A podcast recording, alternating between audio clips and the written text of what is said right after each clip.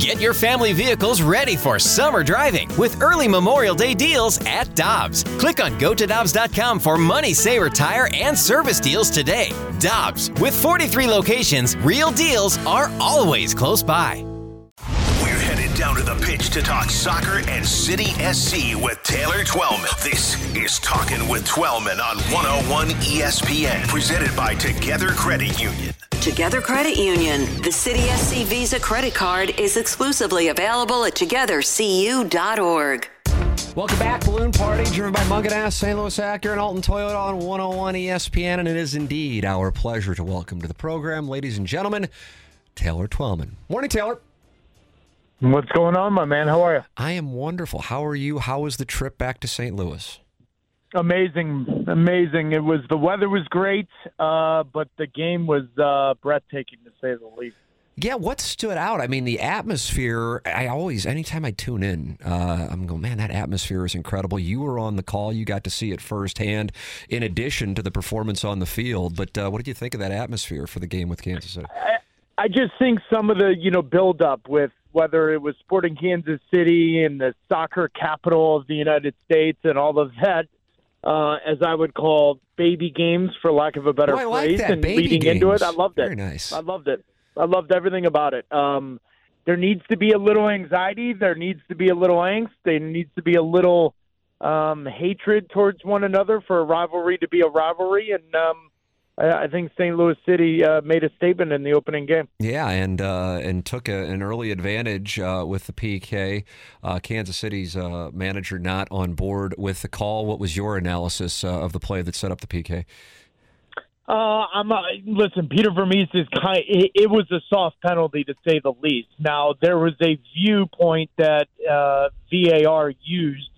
We did our best to zoom in, and we couldn't provide that during the broadcast, so we had to use the real life, uh, live action video and trying to pause it the same way they did.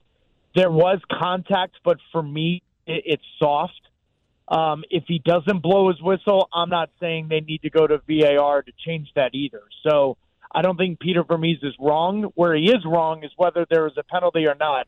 His team was not ready to play, and St. Louis was. Yeah, man. I mean, four nothing. I mean, whether there was or not, exactly. There's still three more goals uh, coming after that, and that was uh, an impressive performance across the board. What worked on Saturday night that really hadn't been there in some of the games here over the last month or so, where City had gone from the hot streak to start the season to uh, some struggles. Yeah, it had absolutely nothing to do with the four goals. It had everything to do with the mindset and the way St. Louis City prepared for the game and set foot in the opening whistle. And what I mean by that, Tim, is that I would say for the last four or five games, they've been second best energy wise. They've been second best in the physical aspect of the game. And you and I have talked about it every single week. If physically you're not up for it, this system doesn't work. And so the only way this system works is that all 10 field players in front of Roman Bürki are on the same page, on the front foot, making sure that you're defensively a, a nightmare to play against. I thought Joe Aquini was fantastic because he was way more disciplined with his positioning. Obviously, Berkey stood on his head as he's done throughout the entire year. But for me, the biggest difference was from the opening whistle, all 11 players were on the same page about what the good game plan was, but more importantly, they were ready to punch Kansas City in the face, which they haven't done in the previous four or five weeks. You mentioned uh, Bürki's performance, Taylor. Uh, he uh, certainly bailed them out a couple of times, and he's he's been doing that as of late. He has uh, been a bright star. What did you see from him on Saturday as you were on the call? Well, what's interesting is that like the saves were made when Sporting Kansas City were chasing the game. Other than the first one in the first half, where obviously Pulido hit a good shot, it was deflected, and Bürki makes that look a lot easier than it is. But Tim, I'm going to give you a number that very few people would know because they're not in the weeds the way I am. He has saved 5.97 goals, expected goals. Wow. And what I mean by that is that the inside numbers and analytically, he has single handedly been the difference from St. Louis City giving up six more goals. Now, the second best goalkeeper in the league is at two. So that's a four goal difference. You and I both know the difference. That's probably three wins. And so where Roman Bürki's been fantastic is the leadership, uh, the, the ability and the experience, I think, there of being in big moments, big games. But that's not worth $2 million a year. What's worth $2 million a year is standing on your head, saving six goals on the season. That's number one in the league by far. And, I think he has surpassed a lot of people's expectations. Lutz Pfannenstiel won't tell you he has. I can guarantee you he has, even to his standard, but he has surprised the heck out of me because very few, if any, goalkeepers have had this kind of performance this early on in their MLS tenure. And Roman Bürki has been single handedly the biggest difference why St. Louis City is in the position they are. Taylor Twellman, our guest, every Tuesday here on 101 ESPN. He is presented to you by Together Credit Union. So the three largest wins this year uh, 4 0 Real Salt Lake, 5 1 Cincinnati in that weather delayed game, and then the one you just were on the call of this past Saturday, Taylor. Possession was 42% or below, 39 42 and 34 respectively. Obviously, more successful turning teams over um, and then exploiting. But previous to the Kansas City game, the last four opponents have been letting them have the ball. How can they combat that? moving forward? Do we see a real change that they can instill going forward here uh, into Vancouver from what you saw Saturday night? It's a great question because I don't think there's an answer to that yet. I really don't. I think Portland, Minnesota, uh, they've laid the blueprint on how to go to St. Louis and play them. Um, and so I don't think there's an answer to that. I really think Bradley Carnell and his staff are still trying to figure that out. Now, the way you combat that is just say, you know what, we're not going to. We're still going to go forward. We're still going to high press.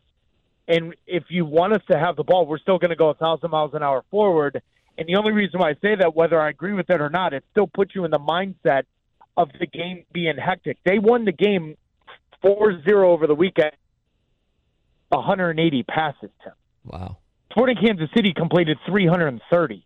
So they don't want the ball. St. Louis City does not want the ball. That's not a secret. And so if you don't have that answer, I think Edwin Löwen and Blom, the balance there was very good. I think Löwen playing a little deeper helps this team because he gets on the ball in better spots. So if you do say, you know what, we're going to sit in and let St. Louis City have the ball, well, then Bradley Carnell can say, all right, fine, I'm putting my best player on the ball more.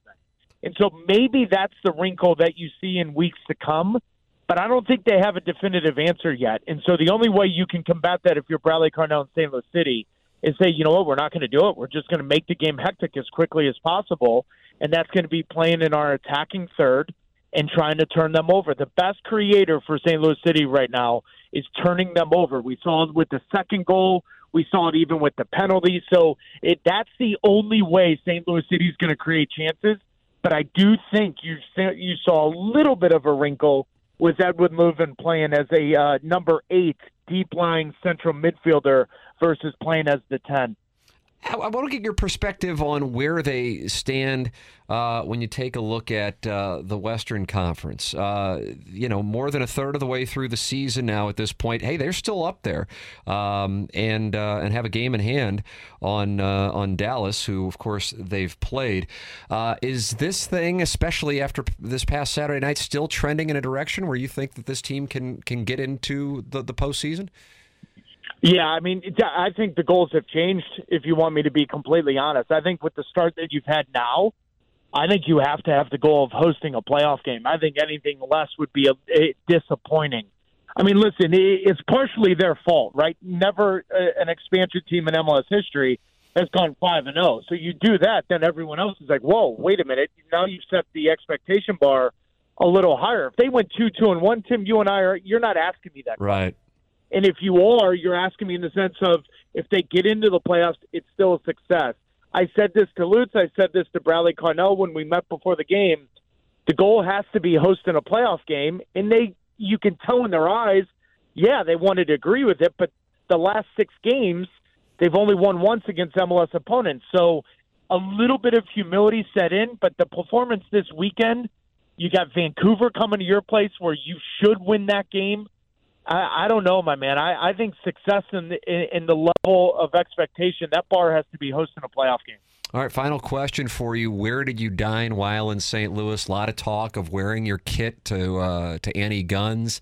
Did that happen? And uh, other than Annie Gunn's, where did you go? I need to know.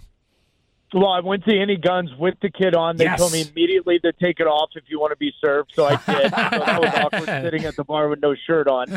Um, I do. I do Pepper's Deli. Pepper's Deli in West in, That's a nice play. Chesterfield is off the hook. Um, the veggie, the garden grinder's a joke, and then naturally the production um, crew had to have Imo's post game, so they had a million toasted raviolis. How, how how was that received? Because as you know, many who are not from St. Louis uh, will frown and occasionally mock the St. Louis style pizza. I could care less what anyone thinks. I'm eating it. They are too, and they they whether they like it or not, I could give two rats behinds whether they like it or not. There you go. That's the move. I'm the host. You will enjoy what I enjoy. I like that. I hear applause. Where's the that's is that you, Jackson? It's the gallery. oh, the gallery. What a gallery we have here on 18. I mean, what a gallery! That gallery travels with me wherever I go. yeah, So that's nice to have. That's nice to have that support. Taylor, always appreciate the time, man. Thanks so much. All right, see you guys next week. All right, Taylor. that's Taylor Twellman brought to you by Together Credit Union here on Tuesdays on Balloon Party. I swear I heard clapping. That was me. Oh, it was you. Well, yeah, I'm the but gallery. Your arms weren't your arms were moving, and It's I'm a- like, that Mike Ryder's got like some kind of It's one of my secret stealth. tricks. Really? I can clap without moving my arms. My goodness. Yeah. Fascinating. Uh, Taylor Twellman, uh, every Tuesday, brought to you by Together Credit Union. Uh, we will finish up the half and half of uh, Jackson's Tuesday half and half coming up in our final segment of Balloon Party, driven by Mungenast, St. Louis Acura, and Alton Toyota on 101 ESPN.